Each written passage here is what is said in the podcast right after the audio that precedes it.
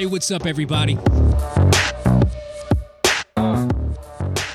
Welcome to the Hotshot Wake Up. On today's show, I interview Destiny Morris, who has specialized in couples therapy and works with first responders extensively, talking about these sort of things. We get into the dynamics of being in a relationship with a first responder, what it's like to be out on the line while you're in a relationship, both with that firefighter and the individual who's at home. We talk about all the different things that the folks at home would like from their first responder partner and vice versa. It's very in-depth conversation. I think it's very valuable to anybody out there who is a wildland firefighter or anybody who is in a relationship with a wildland firefighter or just a first responder in general. We do get into some heavy stuff. There is some lighter conversation in there as well. But I think it's topics and discussions that everyone can relate to. I'm very, very thankful for Destiny coming on. And I think this is something that would be very valuable if you share it with your partner or a first responder that you know, or if you are a first responder, hotshot, or wildland firefighter, and you want the person you're in a relationship with to better understand you know what you're going through and who you are uh, to share it with them as well. We get into like the vices that first responders and firefighters have, substance abuse, uh, what that actually does to the body, and the hormone levels to individuals who are experiencing that. And then we talk about solutions and how to communicate with the people that you're in a relationship with to kind of reduce that anxiety that happens preseason and end of season in relationships, which we all know is a thing. Now, I have personal experience with it, and I, I talk about that in this show. Uh, I'm starting to think that if I keep having these therapists on, I'm just making my therapy sessions public, but I try to focus mostly on what are the things that we all experience and and you know my life experiences come up just because I was in it for so long and and have gone through this as well. A lot of good solutions are provided and we do talk about a lot of things that maybe are taboo and and folks don't want to talk about or listen uh. But deep down, I know there's a lot of people who want to hear that others can relate to these sort of things. So we get into it. Once again, thanks for Destiny for coming on.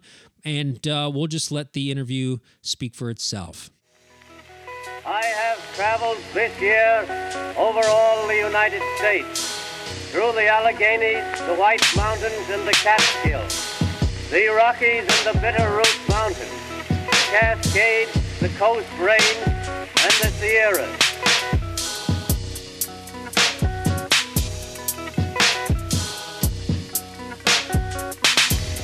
I have traveled, traveled,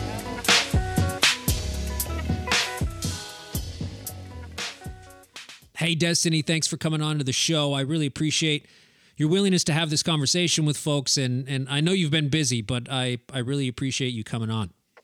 Yes, that's right. I was going to tell you that um, I've never done a podcast over the phone, but I I'm so excited about it um, for the same reasons that I love some of my therapy sessions over the phone. I don't have to make facial expressions. I don't have to look a certain way. I can curl up on my couch with headphones on. This is the most relaxed podcast I've ever done. Thank you. Yeah, I like it that way. I, I want the guests to feel chilled out. Like let's not let's not stare at each other over a Zoom call and try to make a presentation. Let's just have a chat, you know? I appreciate that. I do it all day long on Zoom, so it's nice not to have to. well, can we dive in here? Are you ready are ready to dive in? Yeah, I am. Um, I'm an open book. You can bring up any topic. You didn't tell me exactly what you wanted to talk about, so I assumed you wanted just to kind of have a natural conversation and see where it goes. But I'm wide open, so. For sure. Yeah. So I want to know your background, what you're doing, what your business is.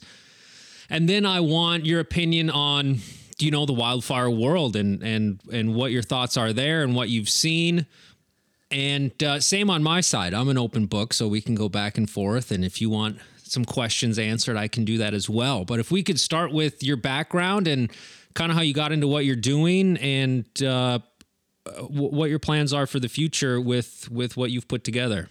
So I'm an associate marriage and family therapist. Um, which means that I have um, recently completed all of my hours that I need to be fully licensed. I am just in the process of studying for my licensing exam. So, um, my background a little bit is when I was in grad school, I was in a relationship with a firefighter. And at that Uh-oh. point, um, I know, not anymore, but I was at that time. And I also grew up um, with my dad being a police officer for some um, amount of years. And with that, I knew when I got into this field that I wanted to work specifically with first responders. So I did grad school just like anybody else. Um, and then I did some additional trainings to make sure that I was competent to work with, um, you know, trauma informed care and, and first responders. So I am EMDR trained. Um, I have my first responder uh, counselor training done. And um, I have a lot of personal experience in this field as well. So that's kind of what qualifies me. Um, and I've been working with first responders for the last um, three and a half years. Very, very nice. So I guess the first question I have is what do firefighters and first responders have figured out? And what do we mm. struggle with most? Mm. So I, I like and don't like your question, and I'm going to tell you why. okay. I like your question because it's a good one. I think it comes from a good place, and I do have an answer. Um, what I don't like about your question is putting every first responder in a box and saying that everyone has these things or everyone doesn't have these things. But I can give you a very broad overview of what I see day to day with my clients. Sure. So I would say that, um, hmm, again, it's hard because it's different from case to case a lot of the stuff that I'm seeing, I mean, I do see the typical, like, you know, I went on a really gnarly call. Um, I need to talk about it. I need to debrief. I've got, you know, PTSD from this. I see some of that.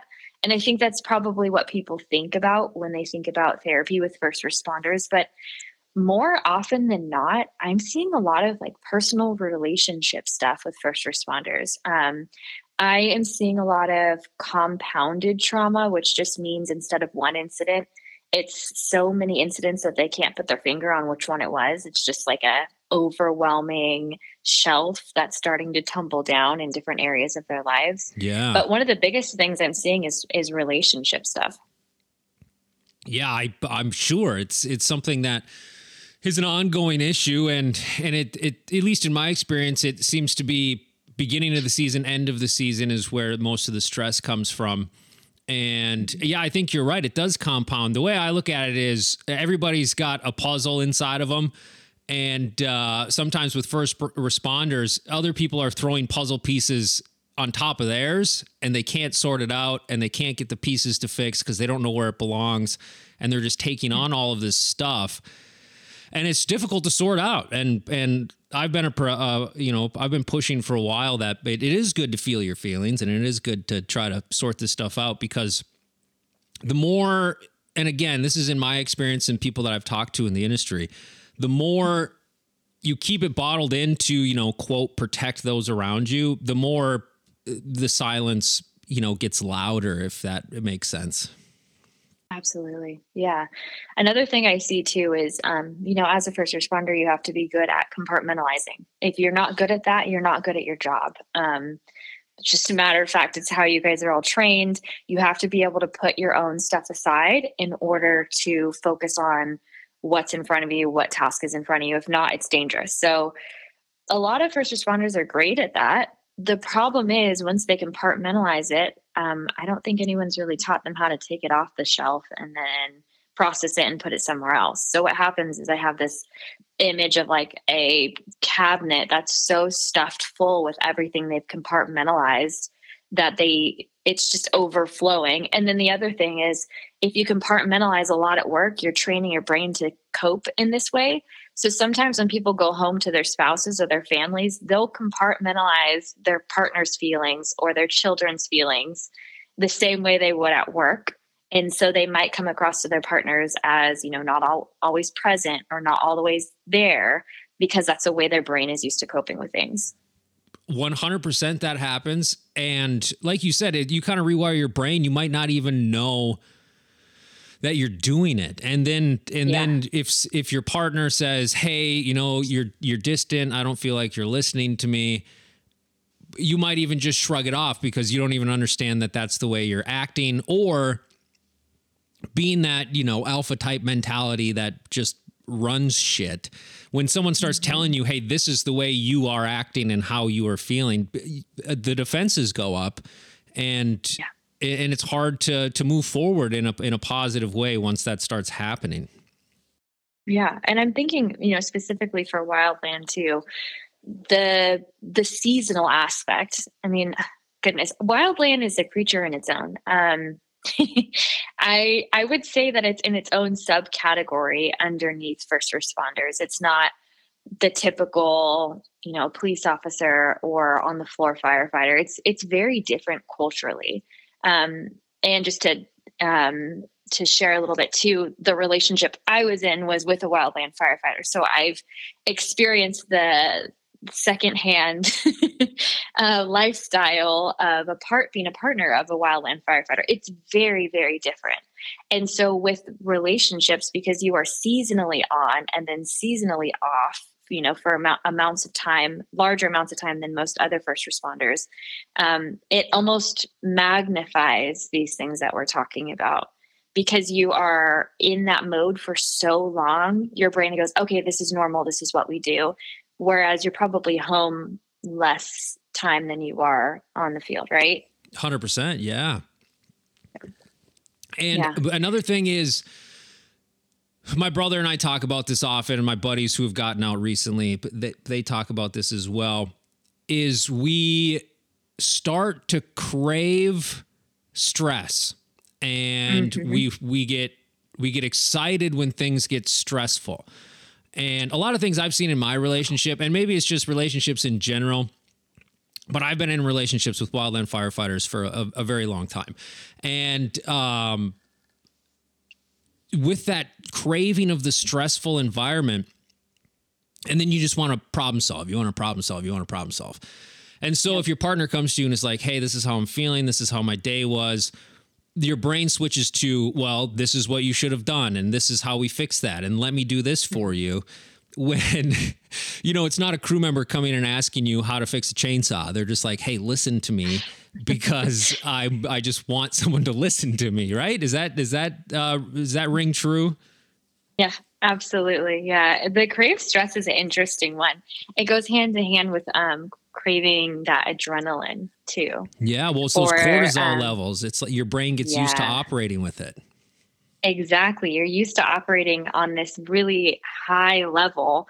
So, what's interesting too is I see a lot of depression with um, a lot of substance use with wildland firefighters because of this very thing. Because you are used to functioning in this high stress environment and it becomes something that's almost rewarding um, that exhaustion is a reward, right? Yeah. I worked so hard. I deserve this. Um, so when off season comes, that's obviously when I see most of the struggle. Off season, my wildland firefighters are flooding into my office. Um, I bet. And I love it. I love it so much. I'm glad it's happening, but it's very common because there's this big dip um, and so much is happening. We can really go into this, like physically to the body, mentally to the mind, to the brain. So much happens during off season because you're used to functioning on such high stressful, like you know, um, hyper vigilant levels. Well, look at what happens to killer whales when you put them in captivity, right? You take a killer mm-hmm. whale from the wild and then you put them in a box and then their fins start to bend over. They get depressed. They will even swim to the bottom of the pool and not come up and commit suicide. Yep, this yeah. is what happens when you take wild animals and put them in captivity. Basically, a wildland firefighter living in the woods, and now you're back at your house or your apartment, and now it's gray outside. It's starting to get cold, and you're not around any of your friends anymore running around in mm-hmm. the woods. Like, let it, let's get into that. What are some of the physical and mental changes that that happen w- with that sort of switch? Mm, that's a good analogy. I really like that one. Um, well, I'm thinking of mm, you know basic our body and how it reacts, right? So mm-hmm. you're used to a couple of things, right? You're used to structure you're used to someone telling you this is what needs to get done today this is what we're doing for pt right it's yeah. very structured and not only is it structured but it's backed by um, sometimes aggressive most most of the time aggressive what i've seen um, peer relations and um, the environment.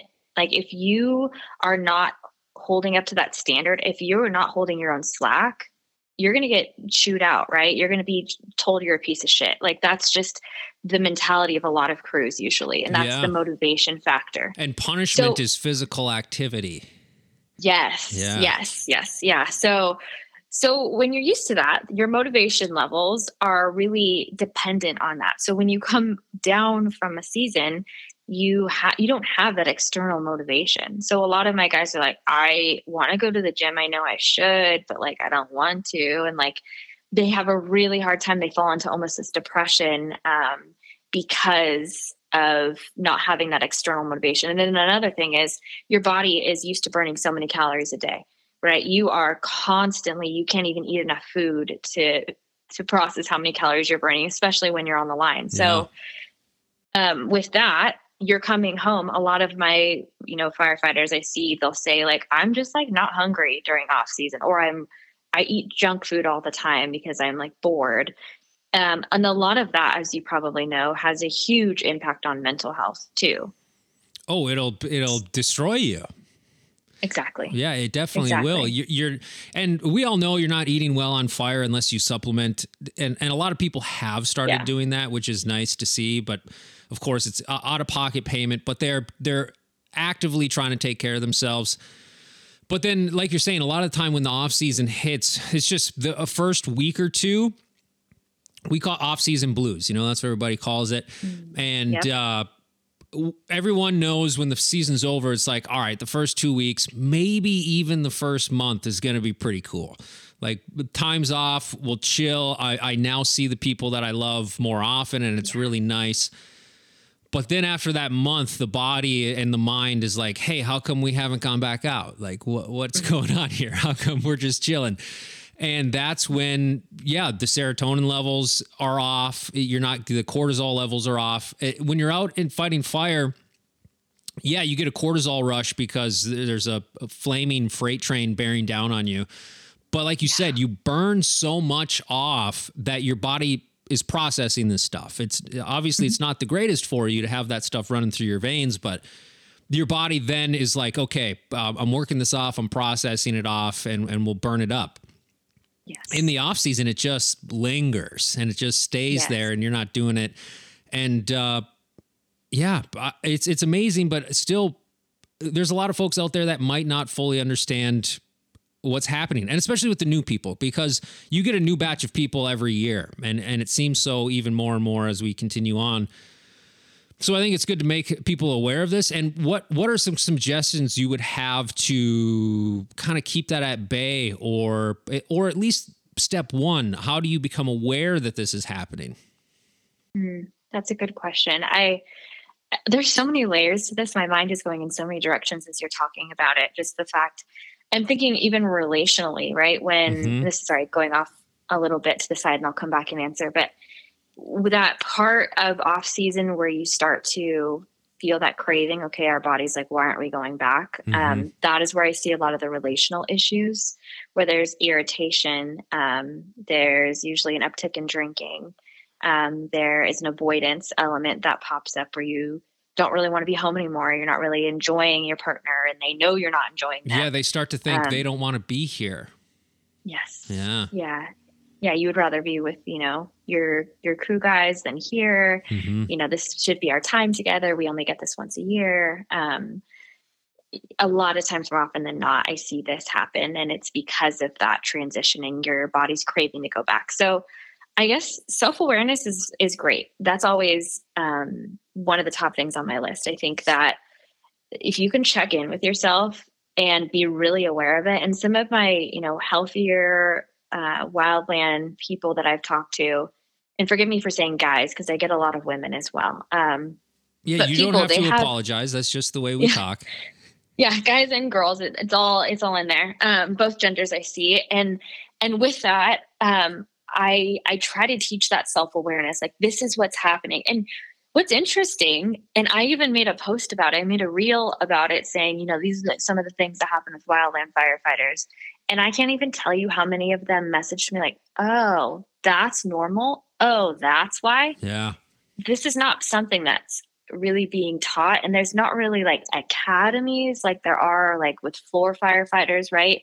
You just get your, you know, whatever it is that you guys do to train people to get you know on it and then you put them on fire right so there's not i don't feel like there's usually like a, a, aspect of your training for for new wildland guys or girls that say like here's how to become self-aware and know what's going on with your body and here's what to expect when you when you have off season because you're probably going to feel like shit for a while mm-hmm. like no one i don't think anyone really talks about that have you seen that not uh well it's becoming a little bit more recently but it's there's not there's Good. not like like with critical training this is what i was thinking just the other day there's critical training it's two weeks you go through all your training so on and so forth and uh, then you're gone then you shotgun out and you're stressed during that period as well but some crews, not all, have like at the end of critical training, they have family day. The Fulton Hotshots just had family day. They invite all the families yeah. in. They have a barbecue. Everybody can meet each other. You try to give the folks at home like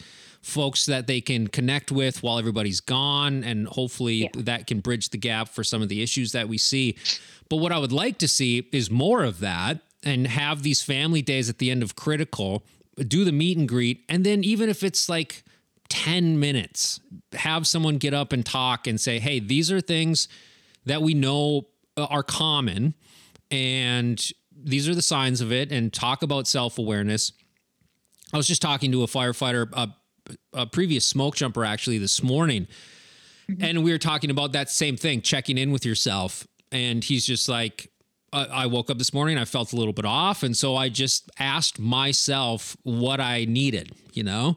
Yeah. And this guy's a hard worker still. He owns a bunch of businesses. He grinds like he would if he was still in Wildland Fire. And he's like, I was told I needed to take a hot shower and listen to Macy Gray.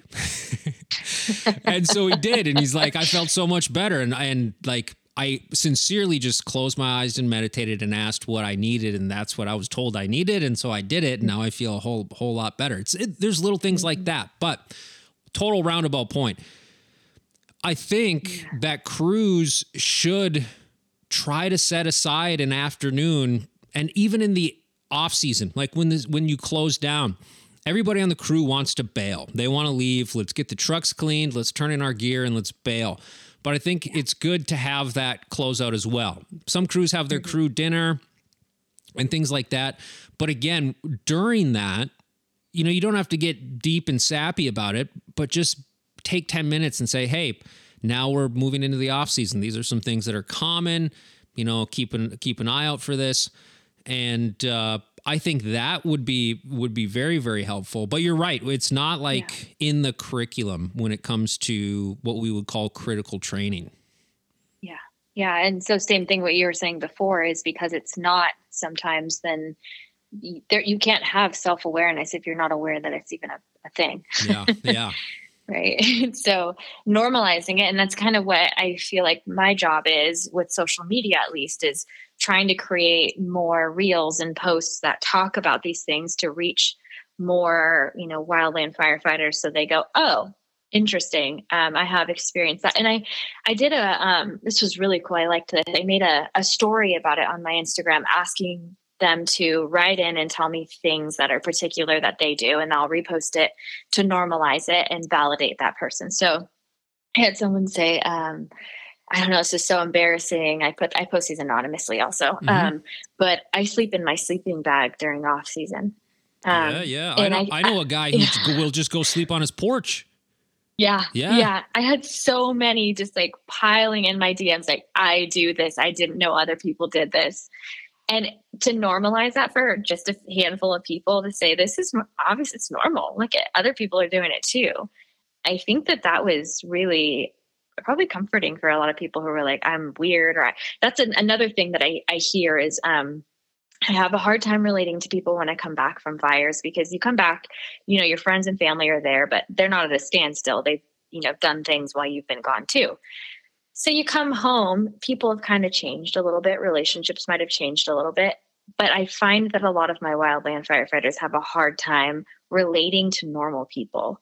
And normal as in non-firefighter people, non-first Oh. responders. We look down on them, Destiny. Yeah, you're like you lazy piece of shit. So what are you doing with your life? it's more it's more of a it's more of yes there's that aspect but it's it's wide ranging so like if someone's walking slow in front of you on your way to a restaurant you hate them Yeah. you're like why don't you hurry up you're in my way I've heard that. and then Yeah. if you're waiting in line in the grocery store it's like ha, do you not know already this late in your life how this is supposed to function?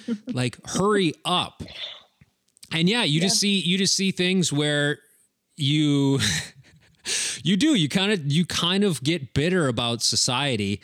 And don't get me wrong there's plenty of things to be bitter about with society but there's also a lot of things to not be bitter about in society. Society's pretty great uh, when it really comes down to it but it's totally understandable and i can relate because you you are you're bred in this environment where it's hurry up get what you need to get done done then go help someone else. And during that whole time while you're being told you have to do that you know you're sitting in the back of the buggy and if you're a gal your boyfriend didn't return your text last night and you're freaked out and you know what's going on. Or if you're a guy your girlfriend didn't get back to you last night or she said that she does she's unsure of where this wants to go and it's mm-hmm. august and then you're told to gear up and you throw 55 pounds on your back and you hike up a mountain it's just like yeah you're gonna get bitter when you come back and have to go buy groceries. Exactly. Exactly. I heard that one too, the walking too slow or standing in line. That was another very common one that I got when I put that pull up. Um, yes, absolutely. Yeah. And also the fact that your brain is wired differently too. So even conversationally, you know, people might have the feeling of, okay, get to the point already. Like, why are we having this Yeah. small talk? Right. Yeah, well, that's Um, that's I still struggle with that, and it's it's Yeah. I have actively tried to change it, and you know, there's times where it's like I can kick into that mellow mode and be like, okay, I'm I'm at a social event, I should probably just chill out a little bit. But at the on the other side, being upfront and curt and honest with people, it's gotten me into a lot of trouble. But at the same time, it has it has you know it's provided uh, a perspective not only to myself but to others. They're like oh there's people who operate like this. Oh, okay. And then if you find someone who actually can have a conversation like that who's not in wildland fire you can get a lot out of it. But it can be very intense for people and it can make people kind of standoffish because the first thought is oh this this guy or this gal's just an asshole. They're just they don't they're really not even interested in, in in me but really we are interested in having conversations with people but it is that it's like hurry up let's get to the point i want to talk to you but isn't there a reason we're talking why are we why are we why are we beating around the bush here Yeah, it's funny. I relate to that as a therapist. Um, you know, outside of my professional realm, socially, I also struggle with that because I would love to get to the point and get to a deeper conversation. I can't stand small talk. yeah yeah yeah I understand. Yeah. Um, another thing I see often is you asked me in the beginning some things I see a lot. And I don't know if this is something you feel comfortable talking about or even something you want to explore together, but um, I see a lot of guys that come to me that are struggling with um, overusage of pornography um, and sexual dysfunctions and having issues intimately with their partners. That is one of actually the biggest things that I see during off season that that comes up too, and it has to do with that craving a stressful environment or having that like high intensity um, thing. I don't know if that's anything that you have explored or heard, or if that's even something that's brought up in your world. Yeah, absolutely. It's not something that folks like want to talk about a lot. No, But, but it's both it's both guys and gals. It happens to the gals Yes. as well. And absolutely. when I was working in Utah, I'm not going to name names, but yeah, there was this kid on the crew who there's actually multiple of them. It's a massive problem. But they they would come to me as their supervisor and they would talk about it and they're like, "Listen, like if we get a hotel or I'm in my tent, like this is what I'm craving and blah blah blah." And I would try to convince them. I'm like, "Well, you got to stop." But that's like telling an alcoholic that they shouldn't drink anymore. And Exactly. and it is it is an addiction and it does cause problems in relationships because it it Yes. does rewire your brain and uh, it just adds really it just adds to the distancing and you know having your partner be you know this this feeling of of, of some something that's foreign. Because not only have you been in the woods living off by yourself but before you come back to your romantic partner you know you're you're going into the hotel and watching graphic pornography before you head back home.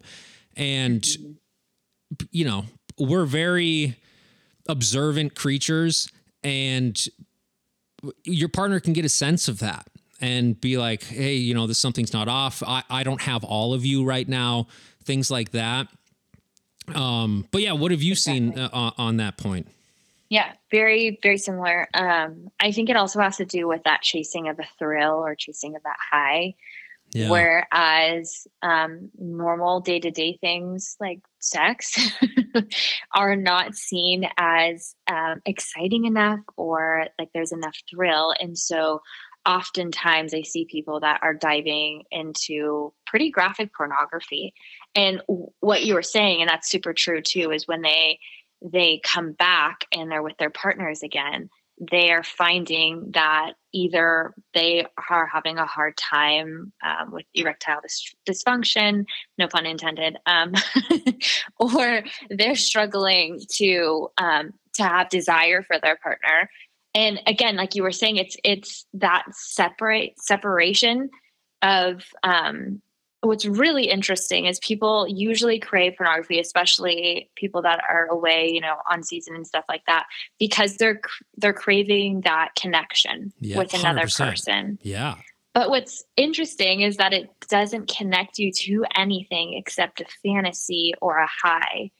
Um, yeah you're you're so craving the dopamine is what you're doing Exactly. And so and and you're giving yourself that dopamine hit every single time. So just like a drug, you're craving more and more of it. And then what I see when I see it becoming a problem is when um, you know, I'll have someone say, you know, I am viewing it multiple times a day.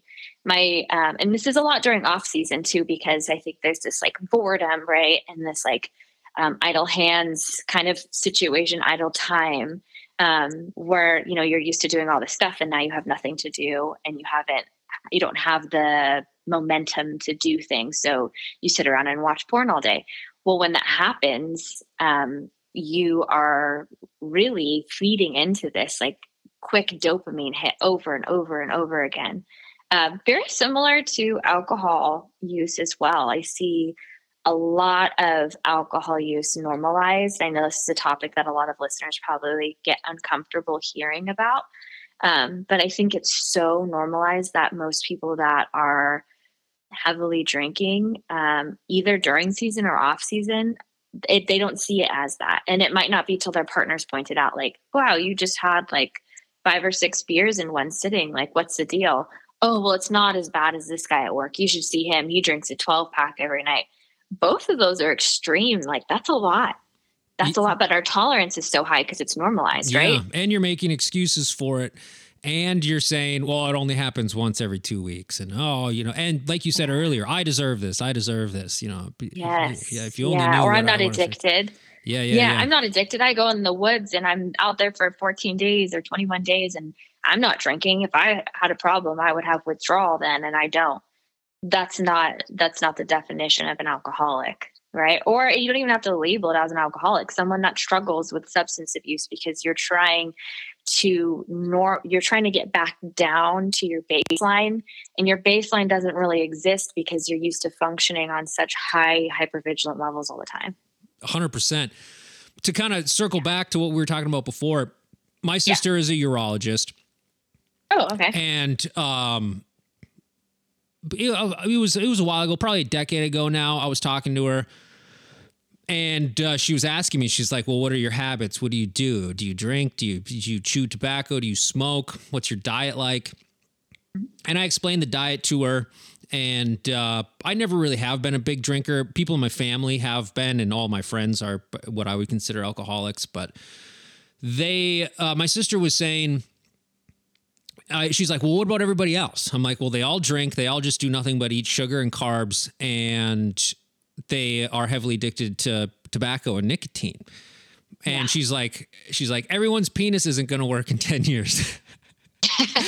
and I'm like, well, why? Tell me why that is. And she's like, well, the Yeah. alcohol will degrade it. It'll degrade your your veins and your arteries. Uh, it increases your uh, serotonin levels, and so that will decrease uh, any options for that and blood flow restricts blood flow. And uh, nicotine use shrinks your capillaries in your arteries, and so blood flow is restricted. And then a poor diet again will will cause inflammation, which again reduces circulation. And then you just become depressed when you do have a problem. And uh, it's it's everything. You know, wildland hotshots want it all, and uh, wildland firefighters want it all. They crave it, and so there's really no meter of like when I should stop or slow down because you are so good at, you know, taking in so much stimulus. Your body has been trained to to handle that sort of thing. So you give your body stimulus and there's no like cutoff. You're like, oh, okay, well, this feels good. I can do more. Oh, that feels good. I can do more. I can do more. I can do more. And then you wake up the next morning and you're like, well, I feel like shit. Maybe I should do it all over again. and then it's a cycle. It's a bad, horrible spiral. Yeah, yeah, or that avoidance, right? Like Yeah. I'm not hungover. I that's normal. Mhm. Um that's I like your sister's perspective of that. That's huge. Yeah. And then and then they get put on antidepressants and that makes everything not work. So Yep. it's a big cycle. Absolutely. I also um I think well, I have a question too. Do Yeah. you think that I'm thinking of like nicotine use, especially, right? Um, chewing tobacco is huge with wildland firefighters. I don't know really hardly any that don't. I don't think a lot of my female firefighters do, but a lot of my male do. Um, Oh, the, And I gal, can the gals are understand. pack and choose. uh, yeah, maybe not the ones I've seen, Yeah. but definitely I believe it. Yeah. And I understand why, right? You're put on the line for 24 to 48 hours sometimes if, if there's not anyone to cover you. And you have to stay awake and alert. And it's really and and on top of this, you're drinking maybe like um, energy drinks or five hour energies, you know, trying to to stay alert for that long, which is really against um, biologically what our bodies are supposed to do, right? We're only supposed to be up for so many hours, Mhm. only supposed to have, you know, so much energy in our tank, and then we're supposed to rest and restore. And that's kind of how we were created and how we're supposed to function. But wildland firefighters do not function that way. Um, and I'm wondering if you think it's the elements that have created these addictions, and if it's, do you think that it's possible to not have these addictions to things and and and be able to function in these really extreme environments? Because I, I see them going hand in hand. Uh, is it possible? Yes, I do think it's possible to do it without all of the vices that we love so much. Um, kind of what I think is like you slam all this caffeine, you slam all these energy drinks, pop a couple caffeine pills, and you do. You're gonna get jittery, and you're gonna be you're basically high, and uh, but you need something to mellow it all out. And so you take in the tobacco and the nicotine, and it adds a nice curved edge to how everything feels you know like you're still you're still roaring and ready to go from all the stimulants but the nicotine then kind of puts like a nice little glassy glare over everything and you can still function so th- it's one feeds off the other Yeah. I think ultimately. Um, so when I fought fire, I didn't really have any sort of tobacco or nicotine intake. I would do sniff snuff. Uh, I would keep a can of that, but it wouldn't be. It wouldn't be as much as like I wasn't taking a sniff snuff as often as people would roll their own cigarette or or toss in a chew. Like if I was really dragging on like day eight, I would pull out the sniff snuff so I could move around a little bit better. Um, exactly. yeah. Yeah. But I had other things that I used as crutches. Like I would take uh, ginseng tinctures, Uh huh. and that would kick me in the pants too. And I, I would, I would have to say that I probably, I don't. I don't want to say I was addicted to it, but I would use it every day. You know, like I would wake up and I'd be like, I need to hit that ginseng so my eyes pop a little bit better, and uh, that that's what I was using instead of nicotine. So I think that environment, you just you're just craving something. Take my mind off of what I've been doing. Give me something to assist me in dealing with this reality and just chugging through day after day. So, can it be done without it? For sure. I worked with plenty of Mormon kids who didn't touch anything, um, but mm. their addiction was sugar. Like they mm. would they would take in more sugar than anybody else, and then they would get a rush from that. And uh, we would say the yeah. same thing. Like you eat Skittles like we eat chew. It's it's just it's just the trade off. Can it be it's done? Probably just as bad. yeah, well, for sure, for sure. Yeah. Uh, can it be done? Yeah, I'm sure it can be done, but it's it's hard to to get to that point. And also, it's just yeah. that peer pressure aspect. Like everybody around you's offering. Someone rolls yes. up a cigarette, it kind of smells good, and uh, you know it's just uh, there and available to you. Mm-hmm. Again, I think it mm-hmm. comes back to self awareness. Like I would bet people a hundred dollars. I'd keep a hundred dollar bill in my yellow pocket, and I would bet people a hundred dollars if they could go an entire roll without tobacco. And oh, I, gosh, and I would wow. I would offer it to people who were like severely addicted to tobacco. You know. Yeah. And rarely anybody, yeah. rarely anybody could do it. It would be like day nine, and they would come up and they'd be like, "Yo, bets off," and they would have a fat chew in. Like, all right, yeah, cool, no worries. But it's back to that self awareness, right? I think you have to be aware of what you're providing your body and your mind to support you through your work. And once you're aware of the actions that you're taking, like you're aware that you put a chew in before you get out of your sleeping bag, you're aware that you're slamming two five hour energies or popping caffeine pills, whatever it is. There was guys who would be pain pills, you know, like a guy would blow out his back, right? and he would come back to the crew and he'd just have a bottle of pills that were prescribed to him. And a guy would be like dude my knee's bad but i can't go to the doctor. Kick me a pill. And so he'd take mm-hmm. a pill. And like that sort of thing happens as well. So i just think mm-hmm. the first step is just to be aware of what your routine is. Be aware of what your what your actions are. And then you can decide if you want to change it and if you want to change it it's easier to do that if you're aware. I understand a lot of people don't want to change it and are fine. You know, they tell yeah. themselves they're fine doing what they're doing, and that's okay. You know, I can't force anybody to to make changes if they don't want to. But mm-hmm. yeah, to be self aware of just what your rituals are, and uh, that will help you yeah. determine if this is something that's sustainable. Number one, and two, is this healthy for the long run? Absolutely. Um, I have a background in working in um, substance abuse as well. And it's really interesting. And this is going to take it to the extreme. So, a little bit different than, you know, just nicotine or alcohol or, or sugar. But um, I will have people come and say that, um, yeah, I was using meth and I would I would take meth and then I would use fentanyl on top of it so that it would normal make me feel normal right? Yeah. Very similar to what you're saying of like the, you know, I would drink all this caffeine and then I would get like, you know, that glass effect or glass over effect with nicotine. What's really interesting is and anytime I've looked at substance abuse, almost all my clients that are struggling to get sober or in that in that um, place where they're detoxing will say, I just feel like I function better when I have this. And that's probably what a lot of, you know, nicotine users would say too. I function better. I'm more alert. You know, it makes me feel.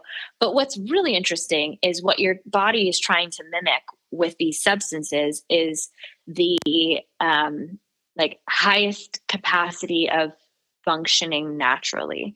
So if you were, let's say you weren't a wildland firefighter and you were able to get, you know, eight hours of sleep and exercise every day and drink a lot of water and eat super healthy, you would get the optimal effects of being healthy. But because your environment isn't one that you can do those things in, um, it's really not possible that to get all of those things in when you are working in the environment that you are you are having to almost like supplement with things that are going to make you feel like you function better and that's where the lie is with these substances is oh yeah that pain pill it makes me function better my knee doesn't hurt when i take it and i'm all around a better you know crew member or worker.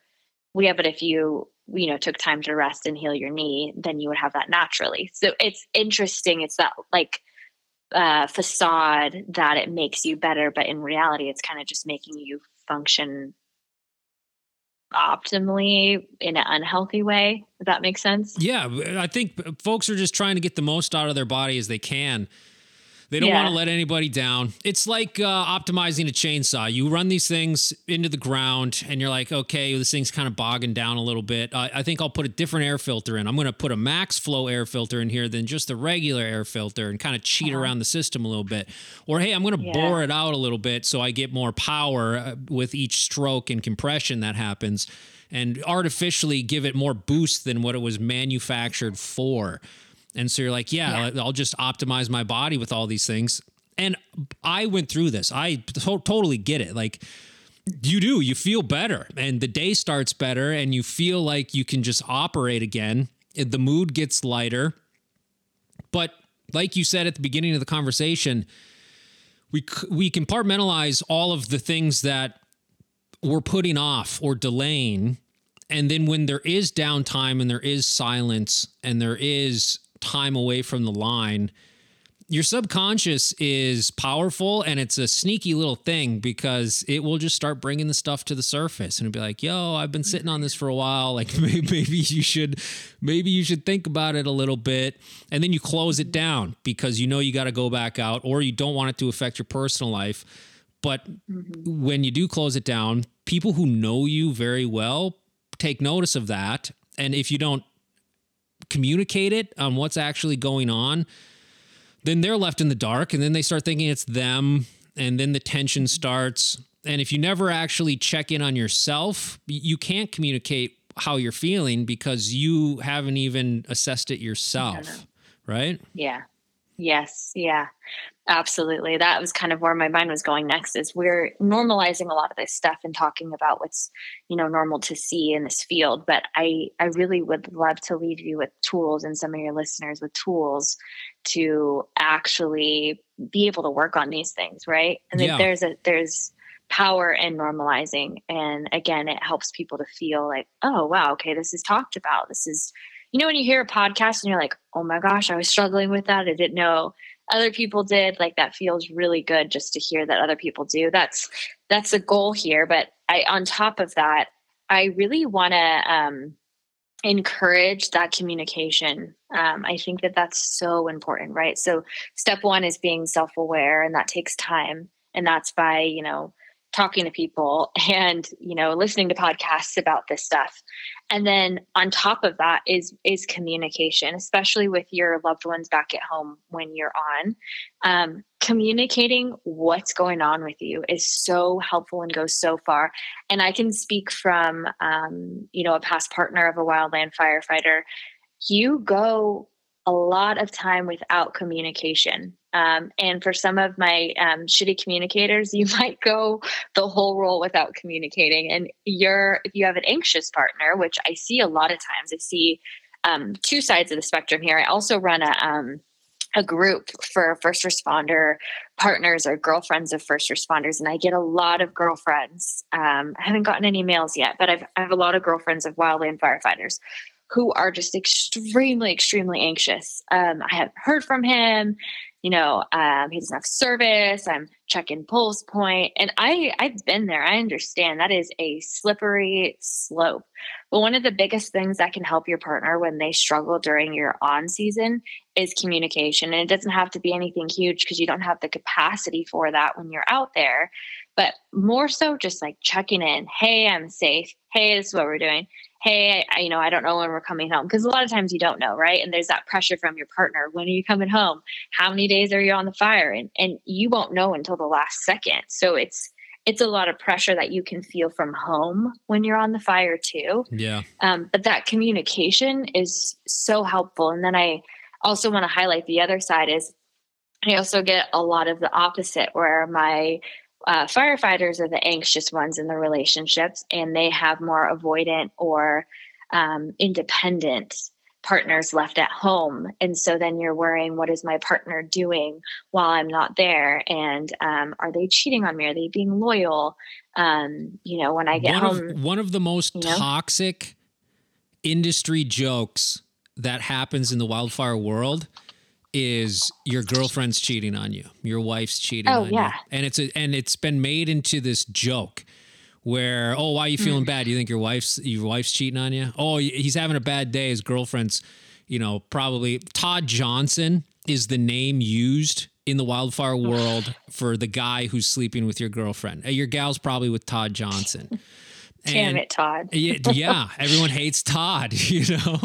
But uh it's it's it's it is toxic. You know, I'll be honest and I'll just say it because when you are concerned about what's happening at home and you don't have communication and your really good buddy, your best friend is like, "Ah, he's just mad cuz his girlfriend's cheating on him." It's like yeah, I'll laugh that off and it's funny. But again, it's that subconscious that eats at you when you're laying in your sleeping bag, like, well, I haven't talked to her or I haven't talked to him. What is what is going on? And then it does turn into this spiral. And then again, you add in substance abuse and pornography, and it then it's a horrible mix. Yeah. Yeah. It, it creates that um, separation or that gap even larger because you're not having that regular communication and your partner is at home living their life and continuing on with their life. And so you're missing a lot of it. You're not getting that normal catch up like you would if you were close to someone where, you know, daily you would debrief on what happened with your day. You don't get that when you're out. And then also another thing is it becomes a safety hazard. You know, I've talked to, um, gosh, I talked to a lot of firefighters who off season they'll end a relationship or get broken up with or whatever, you know, or in the middle of a divorce and then go straight into season and they have the hardest time compartmentalizing because when they're on a fire all they can think about is what happened what they did wrong you know what their you know spouse did all these things what, right what could have I done different? You play all these scenarios. I Yes. found grown men crying under barbed wire fences because of stuff like that. absolutely Yeah. Yeah, which is dangerous. I mean, yes, feel your feelings. That's not dangerous. But when you have a chainsaw in your hand, right? Yeah. Or when you are the person that's supposed to be like detecting, you know, weather changes or, you know, things like that in order to keep your crew safe, you need to be alert and and functioning on all cylinders. Um and and grieving during that process is really difficult. That's another kind of off the topic thing here is like grief in whatever aspect that looks like, whether it be grief of a relationship loss or grief of someone dying, um, or grief of a, a huge change that's happened in your life or in your family's life, and then having to go to work, um, it's actually extremely draining on our bodies and our mental capacities. And so, if you find ever that you're going through stuff like that right before you go back to you know your season again you you will find that physically you're not able to probably keep up mentally you're not able to keep up and it's going to feel like you're trudging through sand more than you already are because your body really takes a toll when it's grieving and so i, I want to recognize anybody that is going through that because we can't map everything out perfectly where you know let's plan our grief for off season so we have time to situate it and then when we go to on season we're like on and ready to just be alert life doesn't work like that. So I'm sure there are people that are trying really hard to compartmentalize things that they're struggling with when they go back to their season again. Yeah, 100%. My question for you is what what can you offer as a solution to bridge that gap between what the p- folks at home are asking for and what the folks on the line are asking for? Cuz it it sounds like it does come down to communication and and people crave that and as we know in the industry you can't always just communicate. One of the mm-hmm. best relationships I've ever witnessed in wildfire was a guy who was my squatty on the hotshot crew initially, and then he went to jump. And uh, his gal was in wildland fire as well, and and I would hang out with them, and and they were just the greatest couple. And then it was really moving because we were on a fire in Idaho, and he pulled me aside, and I was older than him, but he was my squatty, so he would still like come to me for personal advice, which was I was flattered and and honored for that, but at the same time, it was kind of weird. But I love this guy, and and his now wife is great. And he was just so giddy because he's like, I think I'm going to ask her to marry me, and this is so great. One thing that they did that I didn't see anybody else take the effort to do it, and I'm sure other people do. It's just I it wasn't in my sphere to see it. Is every night he would call her, and uh, she maybe she wouldn't answer you know, okay, that's fine. Get an answering machine. He would leave a nice message, and uh, but he would try every night to contact her. He'd be up in the buggy, and then when he got home, first priority, she knew it as well. First priority was them. And he would go buy some flowers and two tall boys, and then they would go find a place to just sit with each other and enjoy that beer. And uh, then they would start the R and R and they've had a very highly successful relationship and and I think it was because it was a priority. That's the thing is it, it needs to the communication needs to be a priority and it's not something that is easy. Like I know it's not easy because I've struggled with it as well. I was talking to a gal uh, that I was in a relationship with for a long time just the other day and we were just kind of just reminiscing and like, hey, what went wrong? And, you know, blah, blah, blah, blah, blah. And uh, we just came to the conclusion that we never just sat with each other. You know, we were always on the move. She's in fire as well. And we were always on the mm-hmm. move and we always felt like something needed to be done. And, you know, sitting idle didn't feel good. But now as time has passed and we've matured, it's like, man, we never just like sat with each other and chilled, you know? and and that Yeah. means a lot too. It's just the spending that that that that personal time, that romantic time together. And and a lot can be communicated just through that as well. So how would you suggest people start working on communication with their partners? hmm Um, I like that you brought up relationships within, um, you know, both being in the first responder field. That's, I want to point out that that it magnifies everything because you're getting it from both sides, not just one. And there Mhm. is a mutual understanding, which is a strong point of relationships that are both first responders, but you're both dealing with um, things at the same time. So um, that's a tricky one, but it could also be a really strong one when done well. And I like hearing that story about your friends. Um, sounds like they have a really wonderful relationship. I would say that um, a couple things that can be really helpful are not just communication, but um, and prioritizing it, but also thoughtfulness. I think that thoughtfulness goes a really long way in relationships. And it could be like something small, right? Leaving a sticky note for your partner before you leave, thinking about you, or writing them a note, you know, when you have downtime and, you know, I was out there and I was thinking about you and I wrote this. Or maybe that's not your cup of tea, but what, um, or sending home flowers. I see a, a lot of guys do that. I think that, and girls too, I think that that is really a thoughtful thing. I was thinking about you while I was gone. We haven't talked in a long time. I just want you to know you're still a priority to me. I think that that is an important thing in any relationship. And on top of that, understanding your partner's needs is really big too, part of that communication. Um, I'm sure we've all heard the term love languages. Um, Yeah. and I, I like the idea of it. I think that it can get kind of cringy, but m- more so if we simplify it right down to the bottom is like, how do you, how does your partner feel the most loved? When do they feel the most loved? And you can ask them that, right? Some people it will be, and going through, you know, the typical love languages, it would be quality time. You know, I feel the most loved when we can sit down and and have dinner together and talk. Or maybe it's of service, right? I feel the most loved when you come home and help me clean up the house or like fix things outside or um, you know, maybe it's gifts. You know, when you send me flowers, that makes me feel really loved. Or words of affirmation. When you text me to tell me that you love me and you're thinking about me, or you go ahead out of your way to call and like tell me how much I mean to you, that's when I feel the most love. So if you're able to understand what it is that your partner prefers or values, then that's really, really important. Because if you are trying to give a love language that your partner doesn't receive, it's like trying to spend monopoly money at the bank. They're like, no, sir, we don't take that here. Yeah. Um, that's huge in a relationship, any relationship. I think something that hotshots struggle with a lot, and I'm going to continue on this love language thing. Mm-hmm. Mine, mine is touch, right? I, I, Okay, I, yeah. li- I like that. My, my previous one, yeah. partners, yeah. my previous partners have been gifts, and it's not like they wanted me to go buy him something extravagant. Like even if it was like something small, even even if I just brought him home some sticks wrapped in a ribbon, they would think it was the greatest thing ever, right? And I never really understood that. Like I, I never really did. I, I've I've spent a lot of time thinking about it, and it's like okay, I get that now.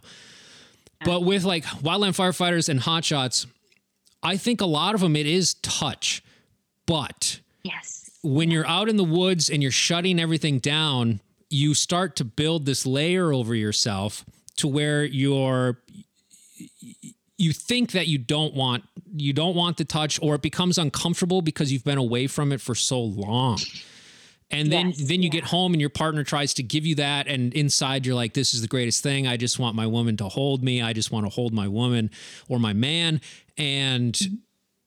but then part of you's part of you rejects it because it's been so long since you've had it and again it's just that self-awareness thing but like you said it can get cringy with the love language stuff but it's it's real. Like it's a real thing. Um, so i think it's something to be aware of. And and even for the partners at home it's something to be aware of. Like yeah they may crave your touch and they really really do. And it, and it's part of the reason why people get so much anxiety while they're out because it's that unknown of like I'm not feeling loved or touched. What's happening with them you know and Yeah. uh but yeah understanding what your partner's needs are and again it comes back to communication you have to communicate that otherwise you're not going to know what it actually is Yes, yeah. And also if your partner's love language is touch, that's not something that's accessible when you're gone for, you know, 21 days. So, yeah. you know, um, something interesting I see with my female um, wildland, especially, is they, and not all, so I'm not generalizing, but the ones I have seen have struggled with wanting or liking touch. Yeah. Um, and we've talked about this, and this is kind of going off in a different direction too, but um, as a female in that field, a very male um, dominated industry, and it is something that's becoming, you know, obviously more prevalent to have females in, um, but it's still male dominant. And um, what happens is I find a lot of my females have a hard time with that balance between femininity and masculinity, right? You have to have a certain level of masculinity to be taken seriously, um, to be treated like one of the crew members. If you are too feminine, too bubbly, too giddy, you're treated like an idiot. And I've seen this a lot on crews as well. Um, and I've heard it secondhand, like, oh man, there's this chick on my crew. She's such an idiot. Like I, I've I've heard this talk and I think it happens a lot. And I think it's it's getting better. But um what happens is these women are sensing this. So they are really tapping into their masculinity, which is not a bad thing. I love that. It's powerful and it's very powerful to, for women to be in this place. Um, and it's strong. But I think that we forget that femininity is also just as powerful and strong as masculinity in different ways. And so when they come back from being with, you know, in this really masculine space, they have a hard time tapping into their femininity again. And a lot of times that's where, you know, naturally as women, our femininity is, is linked to nurturing and in caregiving and um, that physical touch. And so I find a lot of my female first responders have a hard time with that touch because they have a hard time tapping into that part of themselves because they have been trained mentally and socially that it's not acceptable for them to have those things while they're in this field. Have you ever seen that? Oh my gosh. yes, you just described every woman I've been in a relationship with. Um, but uh, I think another part of it is yes, 100% what you said. But then they get home and that still carries over. But subconsciously, they think to themselves, something's missing. Something's Yes. missing. And I don't know, I can't put my finger on it and I want, but and then there's the urge to be feminine, and there's the urge to express that feminine power and that feminine energy.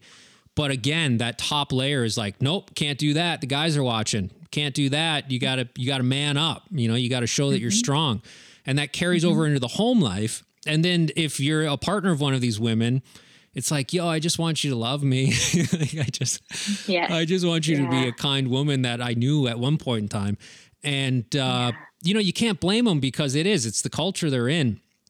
But again, it's that self awareness. Like a lot of these gals that I've, that I'm friends with and I've been in relationships with, they, they do feel that way and they don't really want to talk about it because it, it exposes them and they feel vulnerable.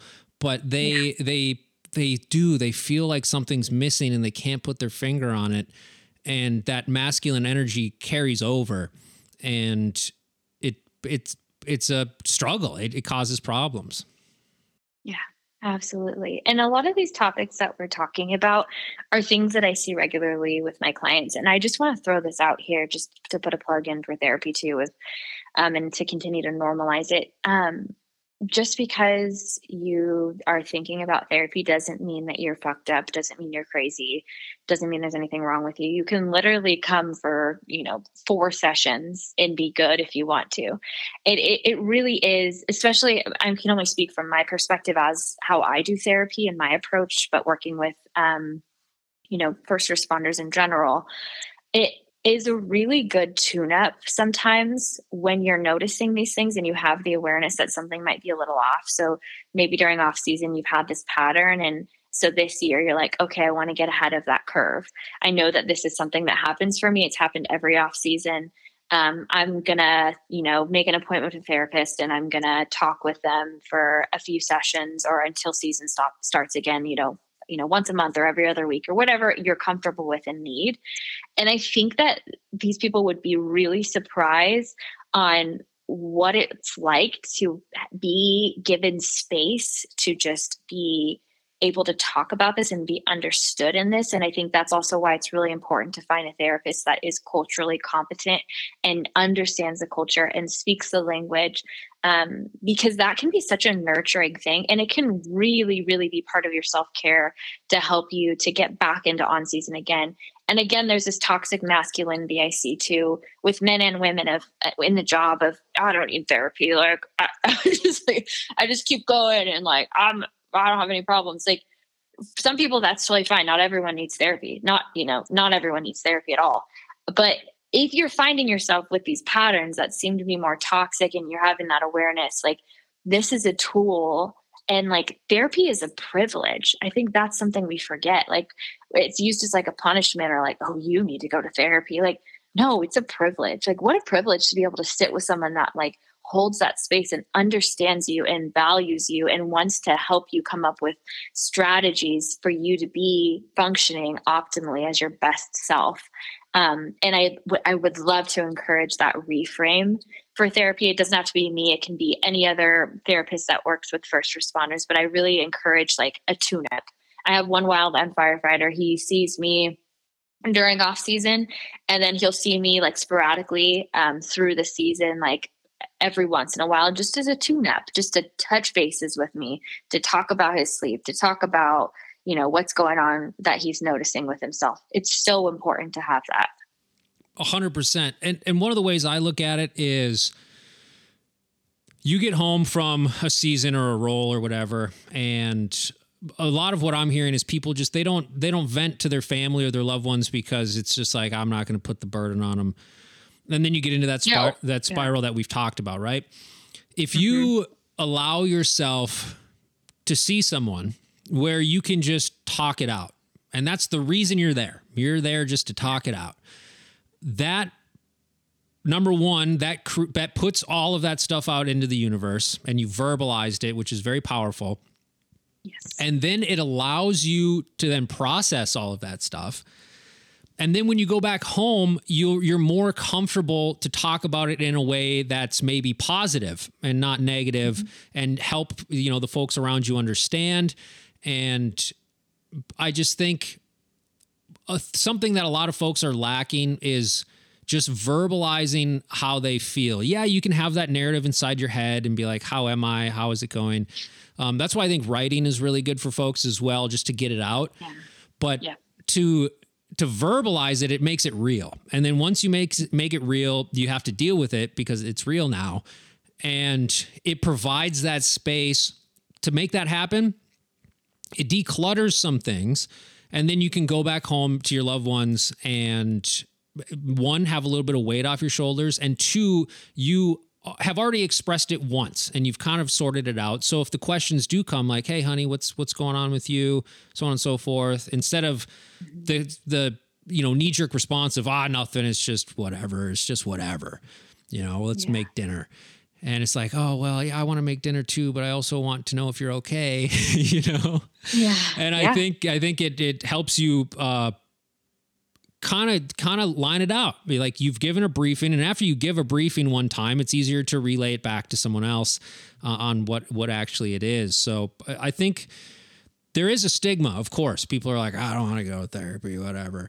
But if you just look at it as having a conversation and like, hey, I'm just going to tell you how everything's going, and maybe you can give me a little bit of advice how I should move forward with this. But I think it's super healthy because once you verbalize it, it's real, and then you deal with it. Exactly. Yeah. I think a lot of people too um, don't like the idea of um, them not having all the answers or being able to solve the problem on their own, especially being natural problem solvers. Um, and an analogy that I, I really like and I want to leave here too is therapy is really similar to where if like let's say we were in your house and I was like, hey, did you see those cobwebs in your house? And you hang out in your house all the time. So you'd be like, yeah, Destiny. I see those cobwebs. I live in my house. Of course, I see them. Now, let's say you never leave your house. You've only been inside your house. You've never gone outside to your backyard for some reason. I'm going to go in your backyard and I'm going to go, "Whoa, did you see your gutters?" And you're like, "No, I didn't. I didn't see my gutters. I didn't yeah. even know I had gutters." Right? Um, I'm like, "Oh, they look like crap." Can you go? I didn't yeah. know. Thank you for bringing me outside to show me. I didn't even know those gutters were there right? That is what therapy is. As human beings, we all have blind spots, myself included. I see a therapist. We all there there's no human that is so self-aware that they can see every blind spot in every corner. It's it's non-existent. And so back to therapy being a privilege, like what a privilege to be able to have someone on the outside go, ah, did you see your gutters are kind of messy? And another analogy I like is like a puzzle, right? as a therapist, I often feel like I'm doing a puzzle and I, I hate puzzles. Yeah. but um, I like these guys, just a side note, they're giving me pieces about themselves and putting them in place. And then I'm turning the puzzle around and I'm like, hey, see, like this is this is why this is here. Do you see how these puzzle pieces link together? And often just like really simple things like, oh, that's like, wow, why didn't I see that? Because it's a blind spot. and We all have them. That's all therapy is. I don't know anything better, probably. Like I've been trained in certain ways and I know how to validate and listen and hold space and I have all these therapeutic interventions. But really, what I'm doing is just looking at you. Um, and I've been trained to be able to look at people from a different perspective and then gently point it out so that they understand what needs to change. And then I aid in that change, right? We come up with a game plan. I'm very goal oriented come up with this is what we're going to do these are the steps you're going to take this is how you're going to get to where you want to be yeah and with that blind spot if folks just want to think about it this way when you're backing up a truck or a hotshot buggy, you don't do it by mm-hmm. yourself because you can't see behind you because there's a blind spot. So you send someone out that you trust who's going to be your backer and they'll kind of direct you. They're not going to tell you exactly where to go, but they'll say, "Hey, you know, you, you, still have a little ways to go, or you need to go left or right a little bit." But you're the one who's still parking the truck, and the whole reason you have them back there is to fill that blind spot to allow you to maneuver and safely go where you want to go, and you can kind of see it mm-hmm. as that as well. Mm, I like that. You are good at analogies as well. I think our brains probably both work very very similar. I'm hearing your analogies. I really like them. You know, you gotta you gotta see it the way you see it, and like you said, a lot of folks think they're alone and no one can relate, and I'm the only one that does that. Uh, but yeah, then you just link it to a couple things that are familiar to you, and people are like, "Oh my gosh, whoa," you know. Yeah. Yes. Yeah, exactly. Well, exactly. is there anything you want to leave uh, everybody with? Where can they find you? How can they reach out? And, and a closing message for everybody. Yeah, for sure. Um, so you can find me on Instagram. My um, Instagram handle is on underscore being underscore resilient. Um, you can always DM me. Um, I also have a psychologytoday.com page. You can search my name, Destiny Morris, M O R R I S is my last name. Um, and you can email me, destinymorristherapy at gmail.com even if you just have questions and maybe you want to do like a free 15 minute consultation where we chat on the phone, you tell me a little bit about what's going on and I can tell you what I would recommend. There's no harm in that. Um, super at your own pace. Something that I could leave with you guys. Um, I feel like we talked about a lot here, but I just want to kind of leave maybe this space to say how proud I am of every single person that's in this field. And I understand and recognize how difficult it is sometimes to function healthily in it and all of the um, the struggles that come with with being a first responder. And it's it's more than um, a normal you know nine to five person would have and i want to i really want to hold space for that and if you're someone that's listening and you're in this field i i just want you to know like how seen and valued you are and if you're someone that has been trying to better themselves, whether through therapy or just by trying to get their life healthy um, and communicate better, I'm just really proud of you because I know how hard it is to do that and it goes against the grain. So I think that's it. I really um, appreciate you having me on the podcast today. Well, hey, thanks for coming on. I thought it was a great conversation. Yeah, me too. Well, hey, stop back sometime. Come back in, check in. Maybe in the off season or before we go into the off season, we can have another little chat and give some folks some reminders um, on what yeah. to do moving forward. Yeah, that sounds great. Thank you. Thanks again, Destiny. me